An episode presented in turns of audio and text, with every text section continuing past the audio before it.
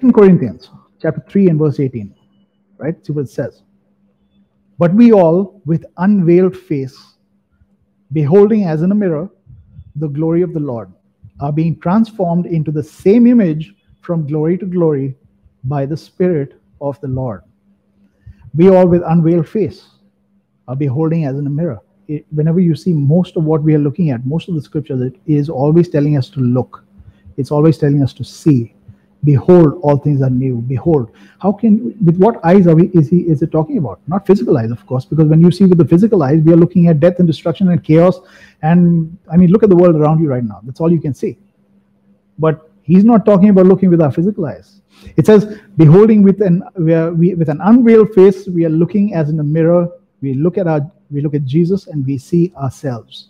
When we look at Jesus, we see ourselves. Remember the last time we spoke about how he is the firstborn among many brethren. He's not the first and last born, he is the firstborn among many brethren. In other words, the firstborn among all the brethren who are exactly as he is. All the brethren are the same. You and I and Jesus, we are all the same. Father God has not created any distinction between us and Jesus. When you look at Jesus, when you meet Jesus face to face, he will not give you any inkling that he is higher or more superior than you.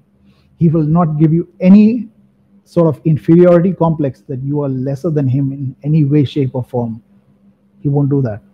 He's that good. He will not give you any sort of, you know, uh, he, he won't let you feel lesser than him in any way. He just doesn't. He just doesn't do that. He is. Exa- he wants you to know that he is exactly, that you are exactly as he is. That's what he wants. That's that's that's why the Father sent Jesus as the firstborn among many brethren. Right. The Spirit gives us everything we need. There is nothing we need. There's nothing. There's absolutely nothing we need from this world. The world cannot give us anything. Like I said, it is a manifestation of something that has already taken place from the Spirit. So we are looking at this world and we see, okay, fine, you know, I need this, I need that. The world can't give you anything. When we look at diets, okay, I'm, I'm sorry, I'm delving, I'm going into these diet thing and, you know, exercise thing and all that. If you're exercising, if you're on diet, great, nothing wrong with that I'm just saying that the world cannot give you, cannot add anything to you.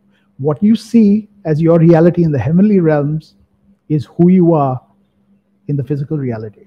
So when you want to see a perfection in yourself, see who you are as how God made you. See who you are in the spirit. See who Jesus is.